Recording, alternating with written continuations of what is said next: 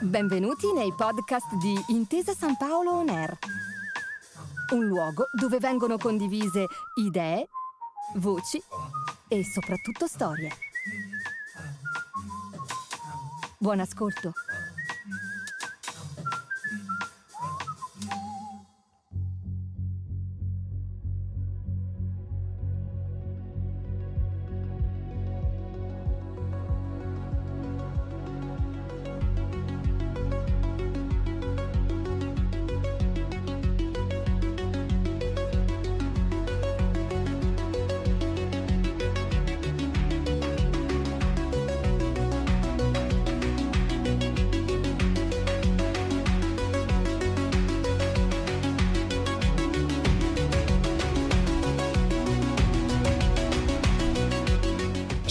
Messina, sono capo allenatore e presidente delle Basketball Operation dell'Olimpia Milano. Gianmarco Pozzecco e faccio l'assistente a Ettore. Sono Messina. Mario Fioretti e sono uno degli assistenti. Riccardo Pittis, nato e cresciuto a Milano. Nicolò Melli, Ala, Olimpia Io Milano. sono Andrea Missaglia, ho 22 anni. Ciao, mi chiamo Davide Maggioni e di professione faccio il Dino docente. Meneghin, sono stato giocatore dall'80 al 90, poi stato ge- team manager della squadra fino al 97, 98, ma non mi ricordo. Comunque sono stato prima giocatore e poi team manager della squadra.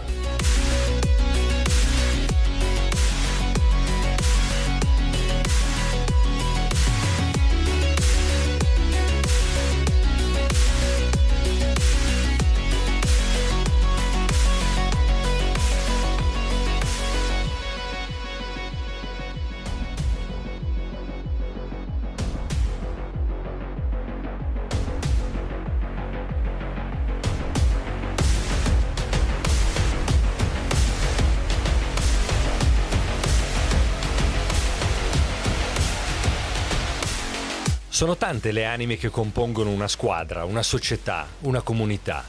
Ed è proprio dalla loro interazione e dal loro dialogo che prende forma il percorso che i suoi protagonisti seguiranno, in un complesso e continuo confronto tra passato, presente e futuro. L'Olimpia Milano è una delle più importanti, amate, chiacchierate, odiate, discusse e ammirate società dell'intero panorama sportivo italiano. E noi, con il supporto di qualche ospite speciale, che le scarpette rosse le conosce piuttosto bene, siamo andati a fondo per scoprire i segreti della sua identità. Quattro episodi per raccontare una storia. Una storia piena di storie. Otto voci, più la mia, in un road movie da vivere fianco a fianco. Io sono Alessandro Mamoli e da giovane ho avuto la fortuna di giocare per l'Olimpia Milano. E questo è Tale of a Team, Olimpia Milano. L'affresco di una squadra che non è e mai potrà essere soltanto una squadra.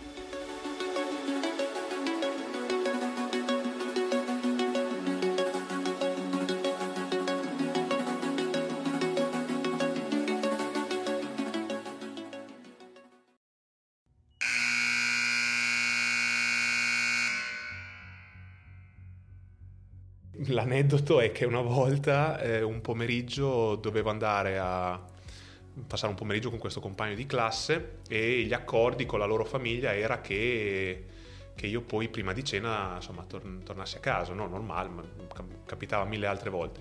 Solo che i genitori di questo ragazzo qua decidono eh, di andare anche fuori a cena. Però all'epoca non è che c'erano i cellulari, perché comunque eh, insomma, ho già 31 anni, quindi...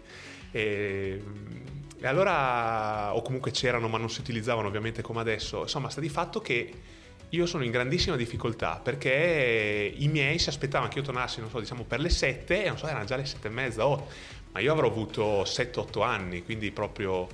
E, e niente, quindi io arrivo in pizzeria e dico no guardate ma io devo chiamare i miei genitori devo chiamare i miei genitori perché devo fargli sapere a loro dove sono dove, perché loro non sapevano dove fosse sai può anche effettivamente essere successo qualcosa. Adesso ho una bimba piccola se, immagino non so dove è mia figlia per due ore con gente che più o meno conosco vado giù di testa e allora niente li chiamo dalla pizzeria e mi ricordo perché poi mio babbo è un omone eh, quasi due mesi insomma poi fa l'avvocato quindi si sa cioè incute un po' di timore allora passai il telefono al papà di questo mio amico mollammo lì la pizzeria e loro mi, eh, mi riportarono a casa e da lì non credo che nessuno mi abbia mai più portato fuori a cena senza farlo sapere ai miei.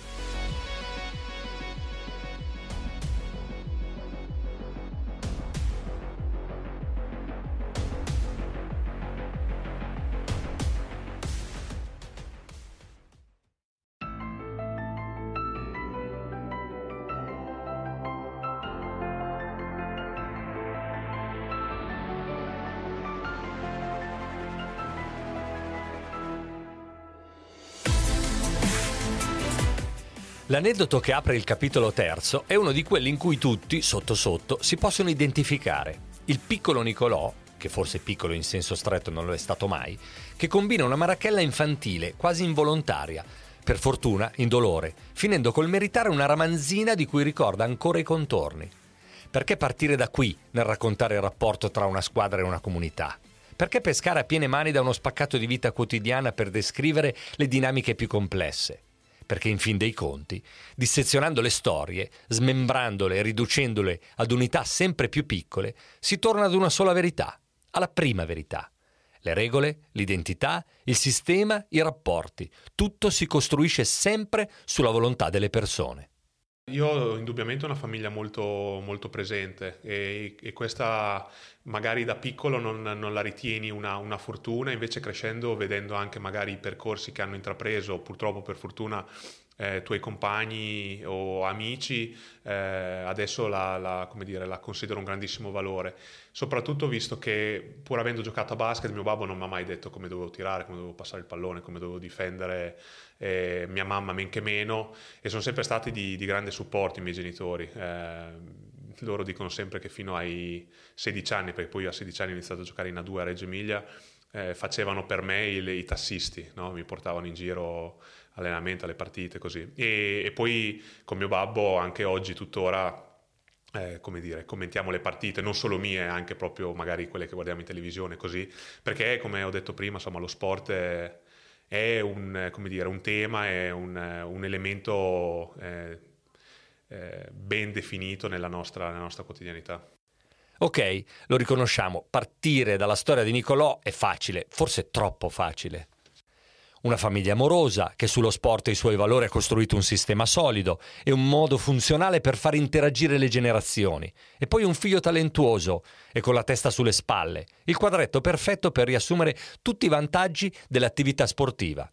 Ma ciò che rende magnifico il nostro passatempo preferito è che la stessa identica forza e lo stesso identico senso di appartenenza può essere generato anche a centinaia di chilometri di distanza, in un minuscolo paesino del Veneto, in un'epoca in cui i telefoni non erano poi tanto a portata di mano, e pur venendo da una tradizione familiare in cui lo sport era soltanto un pensiero lontano. Allora, la prima immagine che mi viene in mente bambino, quando ero bambino Forse io abitavo a Fener, che era un piccolo paesino del Veneto, in provincia di Belluno, per cui pochissime case, facevi 100 metri eri nel bosco, 300 metri eri in Piave, quindi diciamo la, la, la, la, bellezza di quel piccolo paese. Ecco.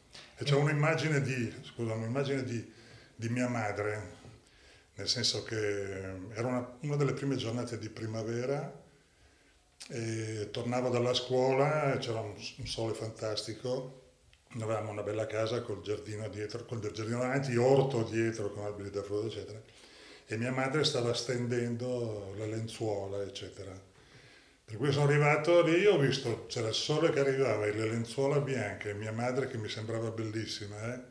La bellezza della signora Meneghin, tanto impressa nella mente di Dino, sembra quasi strappare l'otre dei suoi ricordi che dall'adolescenza in avanti hanno significato principalmente basket. Allora, ho cominciato a 13 anni da zero a prendere il primo pallone in mano. Ho fatto i primi due anni, un anno a fare fondamentali, poi 14 anni le giovanili, a 15 anni mi hanno fatto giocare nella Serie B, che sarebbe l'attuale A2 con grande coraggio perché onestamente non sapevo fare niente. E io ho cominciato subito, ho sempre giocato contro i più vecchi di me, cioè io a 15 anni in squadra avevo giocatori di 26-28 anni, per cui gli scontri fisici erano tanti, io dovevo stare zitto. Eh, però guardavo sempre cosa facevano, come si muovevano, c'era un allenatore che mi era sopra, che mi dava sempre consigli, mi diceva questo, quello Per cui è stata una crescita graduale, lenta ma graduale. E, e per fortuna la società, la Inis di Varese, aveva creduto nelle mie potenzialità, per cui io l'anno successivo a 16 anni sono entrato in prima squadra. Prima squadra facendo panchina, chiaramente, magari giocavo quando era possibile gli ultimi 2-3 minuti. Prima di tutto mi piaceva da pazzi. Era una valvola di sfogo pazzesca. Eh, era bellissimo vivere con i miei compagni di squadra, coetanei, quindi la, la, la bellezza, la, la, mia fortuna è stata quella di vivere anche insieme a questo gruppo di giocatori che si era formato lì nella Ignis. Gli inizi sono tutto nella memoria di un uomo. Una volta Marcello Mastroianni scappò di dire che i ricordi sono una specie di punto d'arrivo. Forse sono anche l'unica cosa davvero nostra, specie quelli più antichi, i primi. E noi, che del maestro siamo tutti in qualche modo allievi, riportiamo il pensiero così com'è Forse la sua era una provocazione, forse una riflessione freudiana. Fatto sta che il senso di comunità, la percezione del tempo e dello spazio, la passione, insomma, ciò che ci definisce davvero nasce lì, poco più tardi rispetto a noi. Un Giano bifronte, che quando si parla di sport si costruisce sempre sul dialogo tra due parti, chi insegna e chi impara, e per ognuna di loro, all'origine, c'è un seme, piantato da qualcuno di speciale come è successo anche nel caso di Ettore Messina, che oggi, stimato com'è, è forse difficile immaginare giovane e inesperto. La prima cosa che mi viene in mente pensando a tutti questi anni è il mio allenatore di settore giovanile, eh, che è la persona a cui io devo il percorso che ho fatto perché è la persona che mi ha ispirato di più. Io ho avuto la fortuna di avere questo allenatore bravissimo in settore giovanile che si chiamava Renato Vianello alla Reyer Venezia e vederlo venire appunto tutti i giorni con un programma di allenamento che per noi era molto bello perché ci divertivamo a fare allenamento con lui, uh, vederlo insegnare pallacanestro, i dettagli, il backdoor, il passaggio, uh, vedere come ci guidava in partita, come cercava di darci una spinta ma anche fiducia, io mi sono innamorato di questo essere allenatore al punto che quando avevo 17 anni ho, ho, accettato di smettere di giocare, che era una cosa che mi piaceva da matti, perché pensavo che mi sarebbe piaciuto ancora di più allenare. E quindi è la prima cosa che penso, penso, penso alla, alla, a questa persona che mi ha dato un'ispirazione enorme. E la seconda cosa che penso, tutti quelli che mi hanno dato un'opportunità. Nel senso che io ho avuto la fortuna di avere tanta gente che mi ha dato un'opportunità quando io non me la sarei data perché magari pensavo che Ettore Messina in quel momento era troppo giovane o era inesperto o non era all'altezza, bla bla bla bla. E da, io ho avuto tantissime persone che mi hanno dato opportuni, un'opportunità e so perfettamente che ci sono tanti colleghi o tante persone che ugualmente valide che non hanno avuto questa fortuna. Per cui chiudo dicendo che credo che una delle mie responsabilità è cercare nel mio lavoro di capire se c'è qualcuno che ha talento e provare a dargli un'opportunità. Della pallacanestro giocata, la, il mio ricordo è la bellezza eh, de, de, della tecnica dell'impegnarsi per, per, avere un gesto in ogni cosa e il fatto di mettere insieme le forze, cioè il fatto di eh, come sono io insieme a Paolo, Giovanni, Francesco, non è esattamente come sono io da solo e loro da soli e quindi il fatto di dire ok sono io insieme a lui, insieme a quell'altro e forse riusciamo mischiandoci in maniera giusta a giocare contro quegli altri.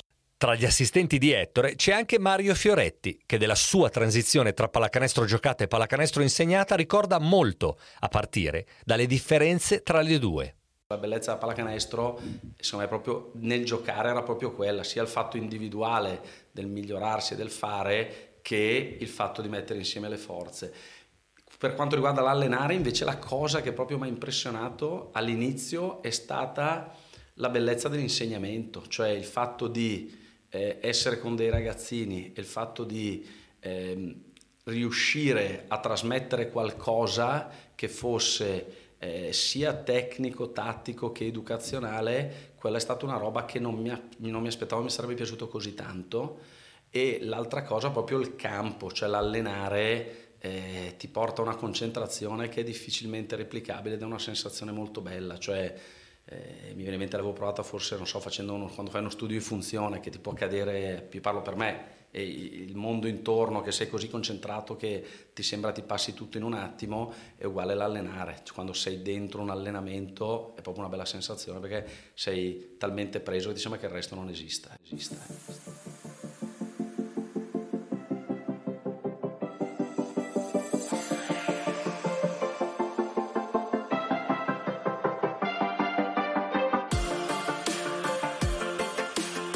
Il valore dell'insegnamento si trasforma in un'esperienza collettiva che attraversa le generazioni e produce un senso di appartenenza condiviso. Il rapporto con il territorio, con la comunità, si realizza in questo, nella capacità di costruire un dialogo che resiste allo scorrere del tempo e che dalle idee virtuose del singolo trae il meglio, qualcosa che resta sotto forma di lascito culturale, qualcosa di vivo, che di padre in figlio assume sempre un'importanza nuova e in questi meccanismi identitari lo sport è un mezzo potentissimo, come ci racconta anche Davide, il nostro tifoso professore, che ha il privilegio e l'onere di sostenere la crescita dei giovani in diverse maniere. Da buon professore, vabbè, anche se ho 25 anni, quindi neoprofessore alle superiori e anche da allenatore di basket, do allo sport un ruolo fondamentale proprio come maestro di vita.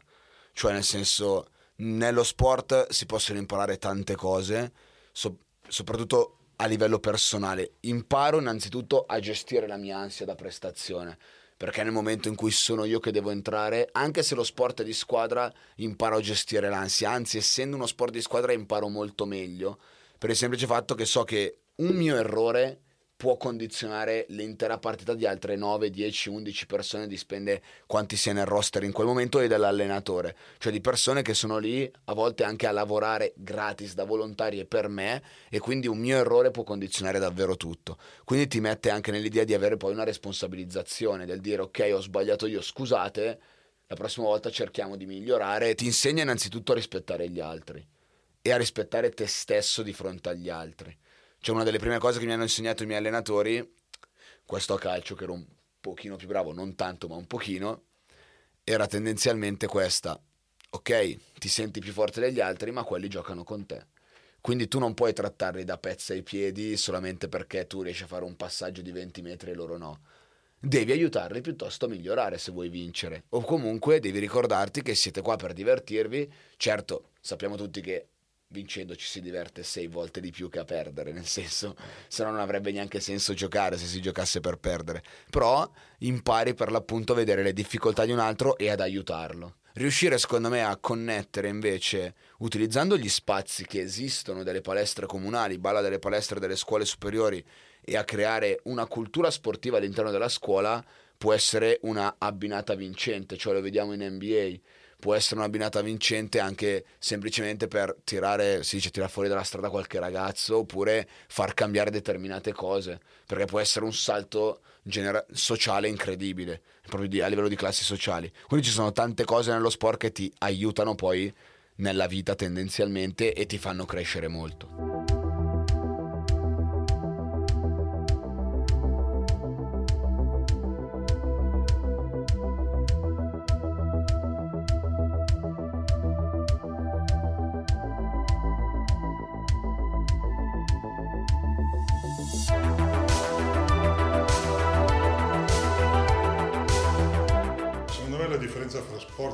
Individuale e quello di squadra, che lo sport individuale è noioso e pericoloso per la noia.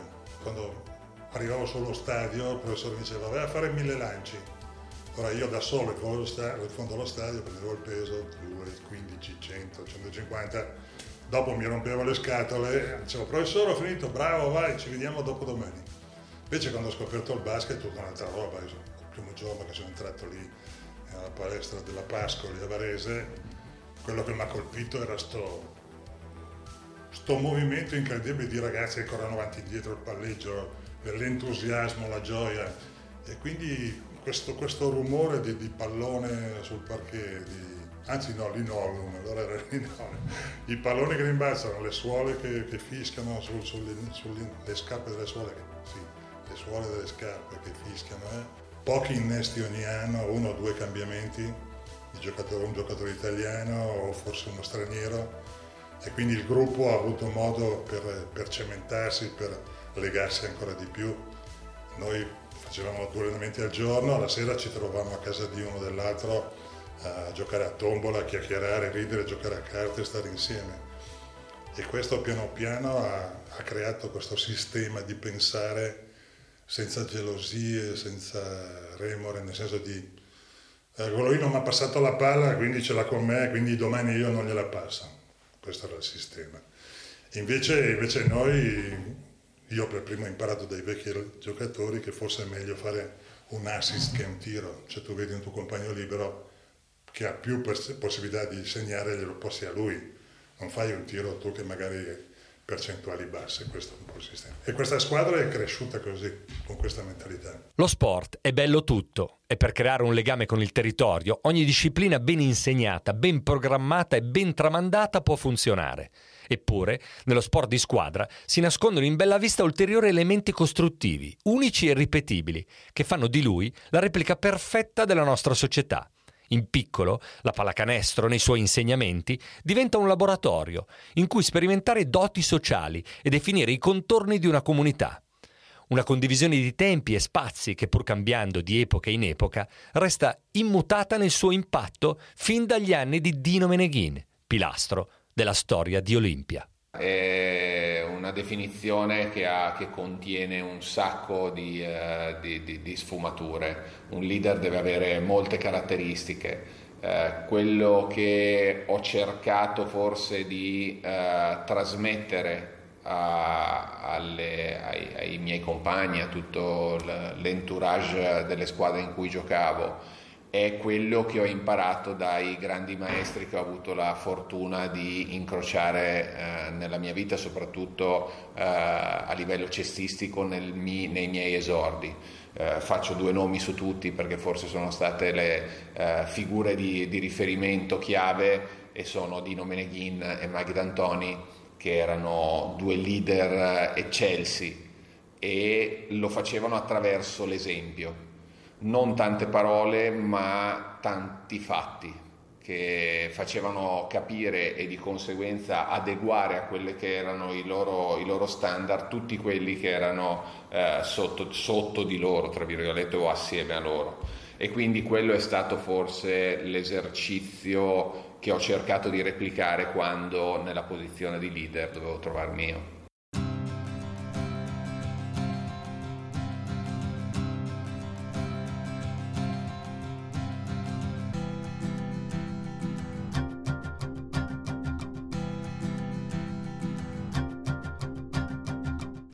Ma questo, cioè, secondo me, capire gli altri prima di tutto è difficilissimo, perché il mio, back, il mio, background, la mia adolescenza, la mia infanzia, per dire, è totalmente è simile, ma è diversa comunque, faccio un esempio con quella di Gigi Datome. Pensa a quello che può essere con un ragazzo di Kansas City, come di... Io ho giocato con eh, giocatori greci, lettoni, turchi, parliamo di culture che non, non, non, si avvicinano minimamente alla tua delle volte e quindi cercare di capire dove è possibile, secondo me è fondamentale per poi cercare di creare una connessione che comunque ti serve. Però secondo me cercare di capire, cercare comunque di includere sempre in un gruppo, alla fine secondo me paga, però serve appunto capirli.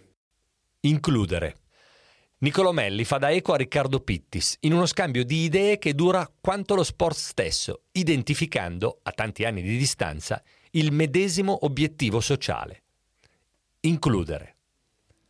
Lo sport insegna questo, in tutte le sue sfaccettature, e molto spesso è l'esempio del campione ad essere decisivo nel promuovere una cultura, come testimonia, ad esempio, anche il pensiero di Andrea, tifoso dell'Olimpia che vive le tribune del palazzetto come una seconda casa e che, quasi per osmosi, ha assorbito decenni di questa cultura, pur restando comodamente seduto sugli spalti.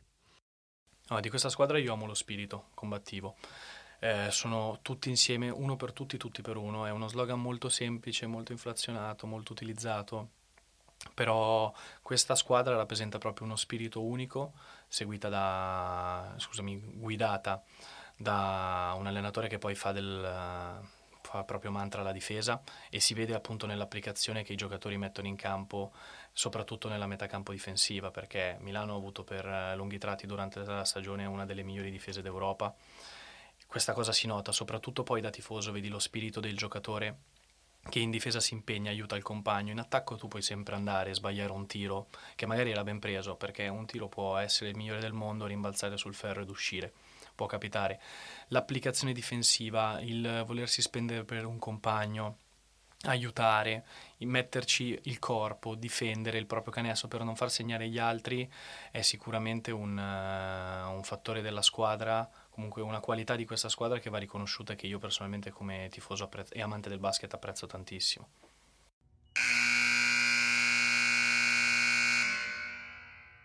Il risultato del legame tra squadra e territorio è tutto qua. Si costruisce dal basso, certo, perché deve identificare una cultura, un modo di essere, ma poi gode anche della pianificazione dall'alto, grazie alla capacità di chi dello sport ha fatto una vocazione, di chi è capace di guardare oltre, immaginando il futuro. È una strada segnata, eppure mai banale, che parte dalla filosofia sportiva, copyright by Ettore Messina, e si tramuta poi in azioni.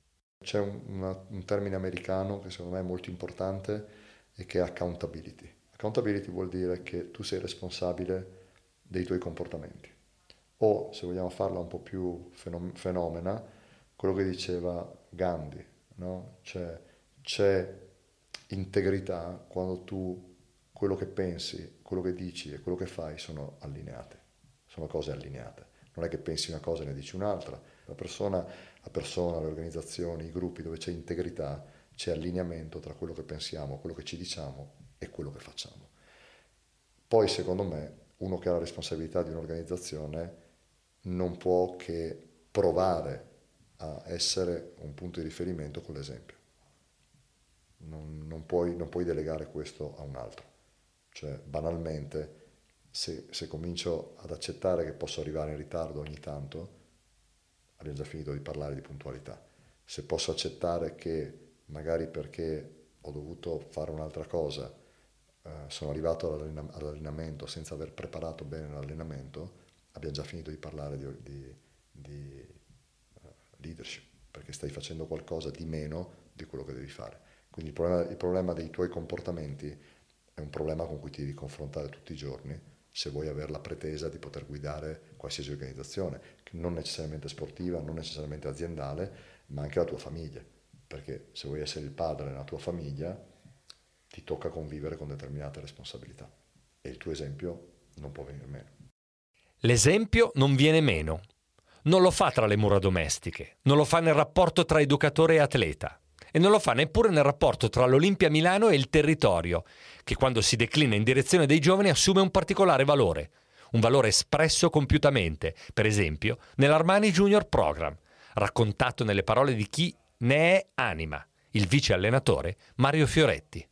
È nato perché quando nel 2004, quando abbiamo deciso di rifondare il settore giovanile, avevamo solo un super gruppo che era eh, il gruppo di, de, delle ultime annate, non avevamo niente sotto. Abbiamo capito che la prima cosa da fare era ricreare eh, un rapporto con le altre società del territorio, perché sarebbe stato impossibile ripartire senza l'aiuto di tutti per fare diciamo, un settore giovanile di un certo livello. Quindi l'idea è voglio avere buoni rapporti con varie società a cui noi possiamo dare una mano a livello di scambio tecnico e loro possono darci una mano per diciamo, diffondere l'Olimpia sul territorio provinciale. Quindi nasce da questo e nasce con pochissimi mezzi e quindi nasce con poche società e poche persone che se ne occupano eh, lo chiamavamo AJ for the Future e poi dopo si è trasformato in Armani Junior Program.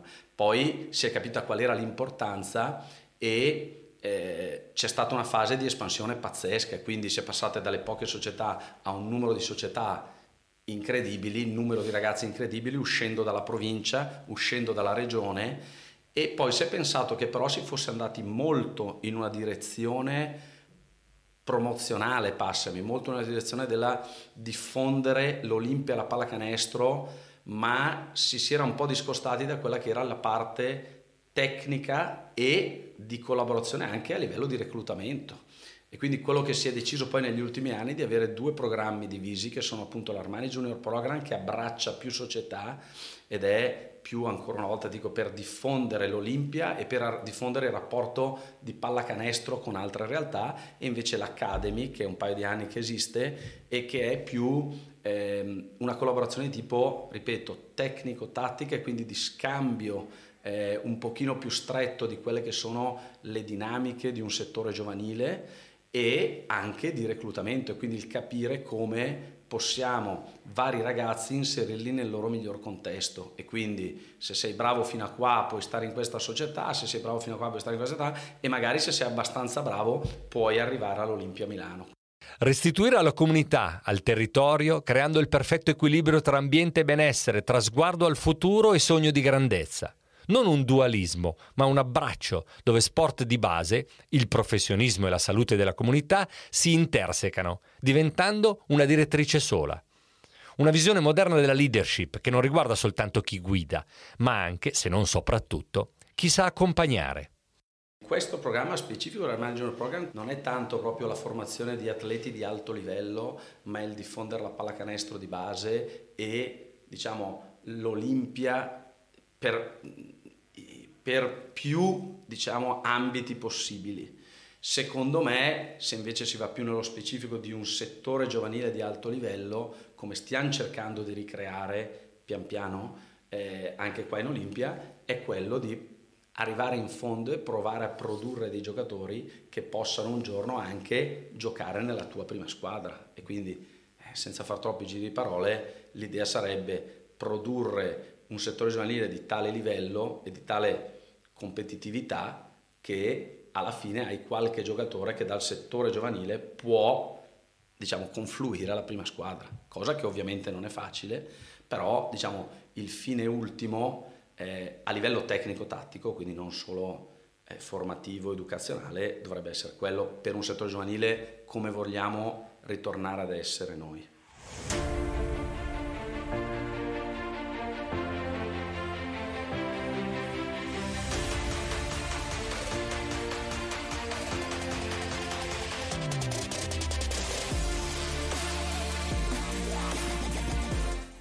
Definizione in generale la capacità di saper eh, condizionare e dirigere o trascinare un gruppo di persone.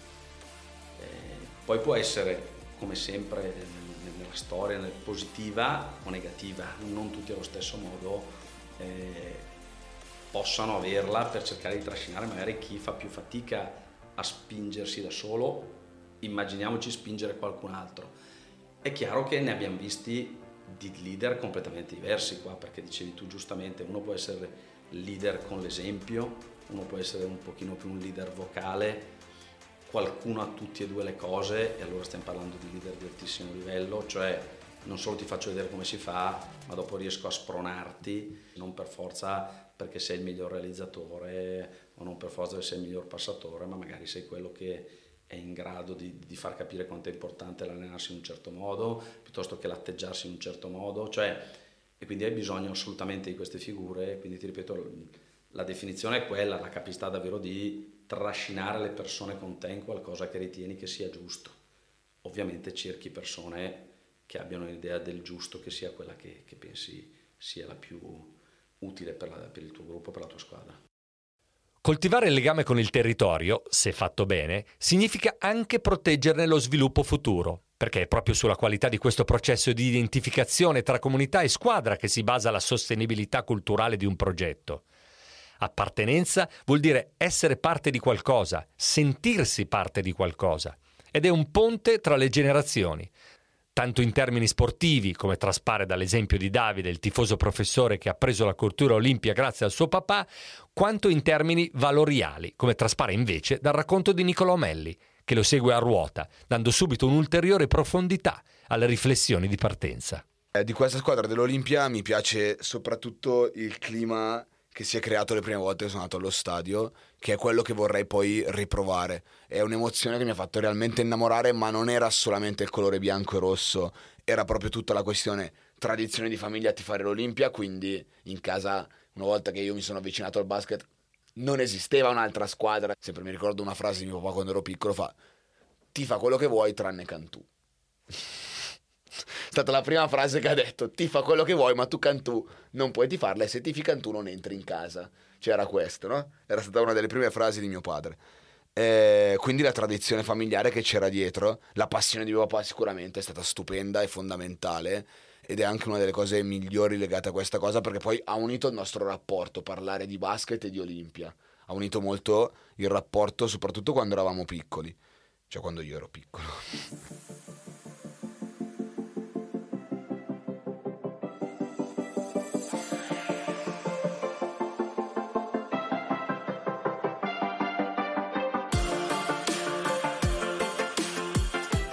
Guarda, la paternità è... a parte che è, stato è sempre stato il mio sogno, cioè la mia priorità soprattutto, cioè prima ancora della pallacanestro. Cioè io ho sempre voluto diventare papà.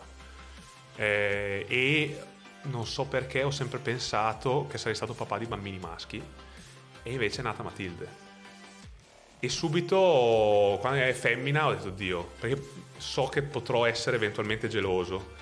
E poi, insomma, non lo so, comunque è sbagliato, è sbagliatissimo. Cioè, ci sono, ci sono rimasto, ma perché ero sempre abituato, la mia famiglia tutti maschi, non lo so, era una cosa a cui non ero abituato.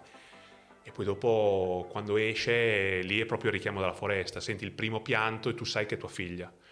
E questo è qualcosa che io non avevo mai provato, una cosa del genere. Cioè, per dire, io mia moglie la amo, ho provato, provo, provo forti sentimenti, insomma, ci sono tutte. Ma quello che tu provi per tua figlia o per tuo figlio è qualcosa che secondo me non è, non è arrivabile, cioè non è, non è spiegabile nemmeno.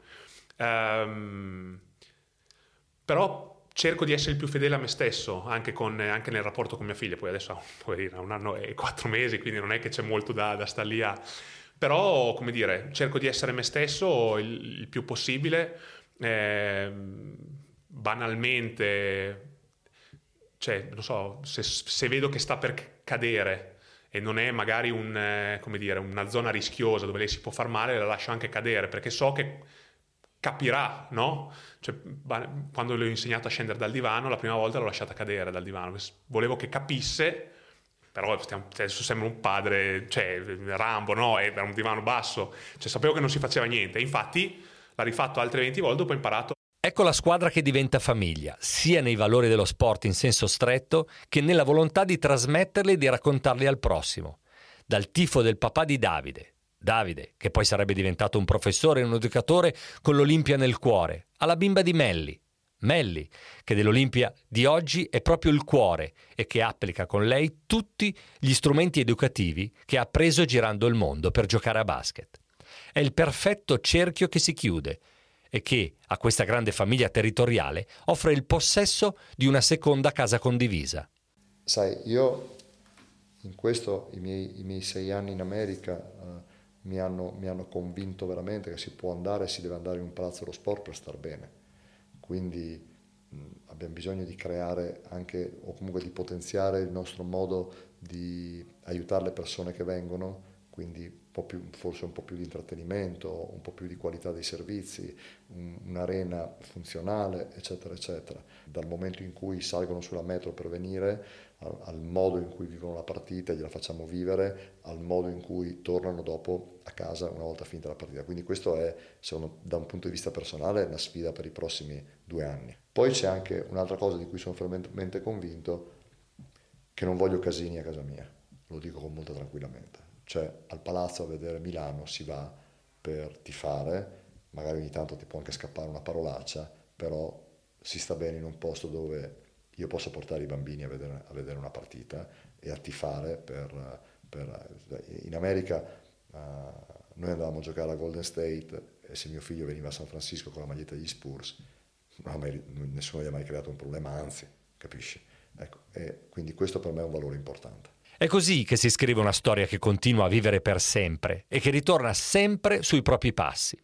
Vedi Dino, per esempio, che di quella seconda famiglia è stato anche patriarca ad un certo punto della sua vita e che quando ormai la sua carriera stava volgendo al termine, ben oltre le normali durate concesse agli esseri umani, è voluto tornare a casa per regalare a questa città l'ultimo scampolo di energia, per ritirarsi in maglia Olimpia come simbolo e allo stesso tempo prodotto dell'ambiente che lo aveva accolto tanti anni prima. Eh, guarda, io sono tornato da Trieste, ho fatto tre anni lì da, grazie a Boscia Tanevich, che mi ha voluto lì. All'inizio ero molto titubante perché avevo già 40 anni, quella era una squadra di ragazzotti, ventenni, dei Bodiroga, Piluti, De Paul, Fucca, e dicevo cosa devo fare lì io? Cioè, devo rincorrerli come, come, un cane alla preda perché non gli sto mai dietro.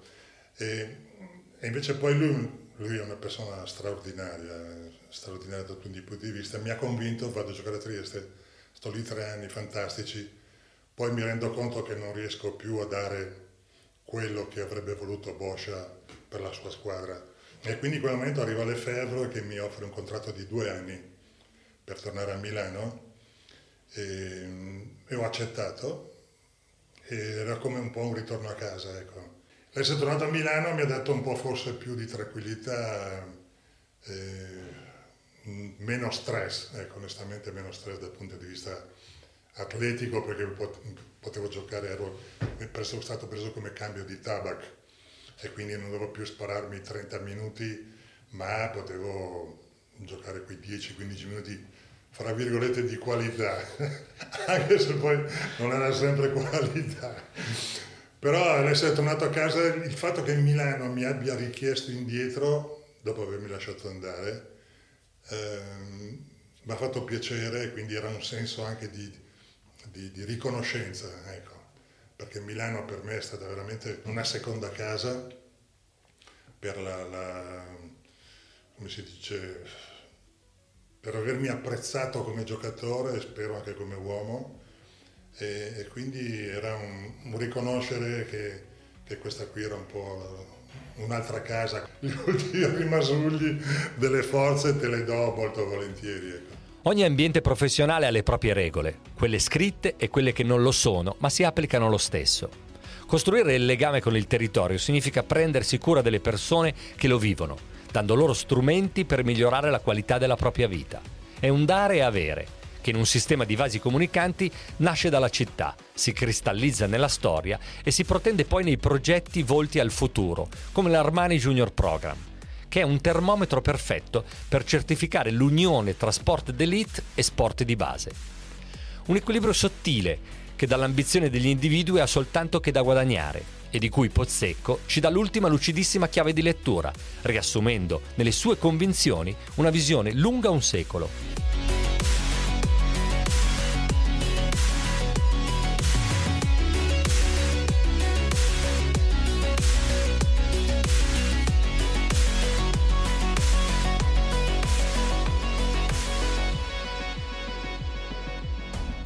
Pur di fronte ai sogni di grandezza, il vero successo, il Poz lo identifica nei rapporti che ha saputo creare con le persone, anche, se non soprattutto, quelle che poi la vita ha condotto lontano da lui. Ma sai, ci sono... Uh, ci, come dire, ognuno di noi si pone degli obiettivi, nel mondo dello sport raramente ne hai uno solo uno potrebbe dirti allenare in Eurolega, uno potrebbe dirti allenare nell'NBA, uno potrebbe dirti vincere il più possibile, uno ti potrebbe dire, eh, come dire, non so, magari allenare Milano e vincere con Milano, tornare a Varese e vincere con Varese. Ci sono tante cose che bene o male possono stimolarti in modo anche pazzesco.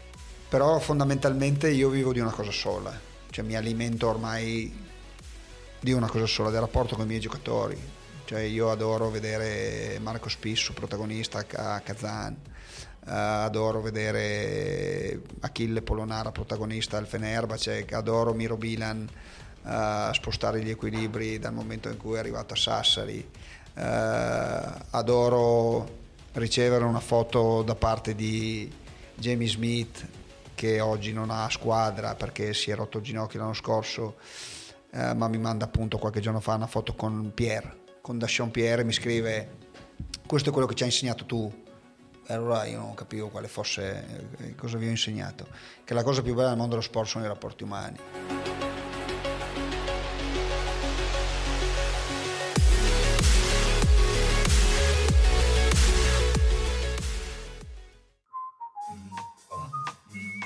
Grazie per aver ascoltato i podcast di Intesa San Paolo On Air. Al prossimo episodio.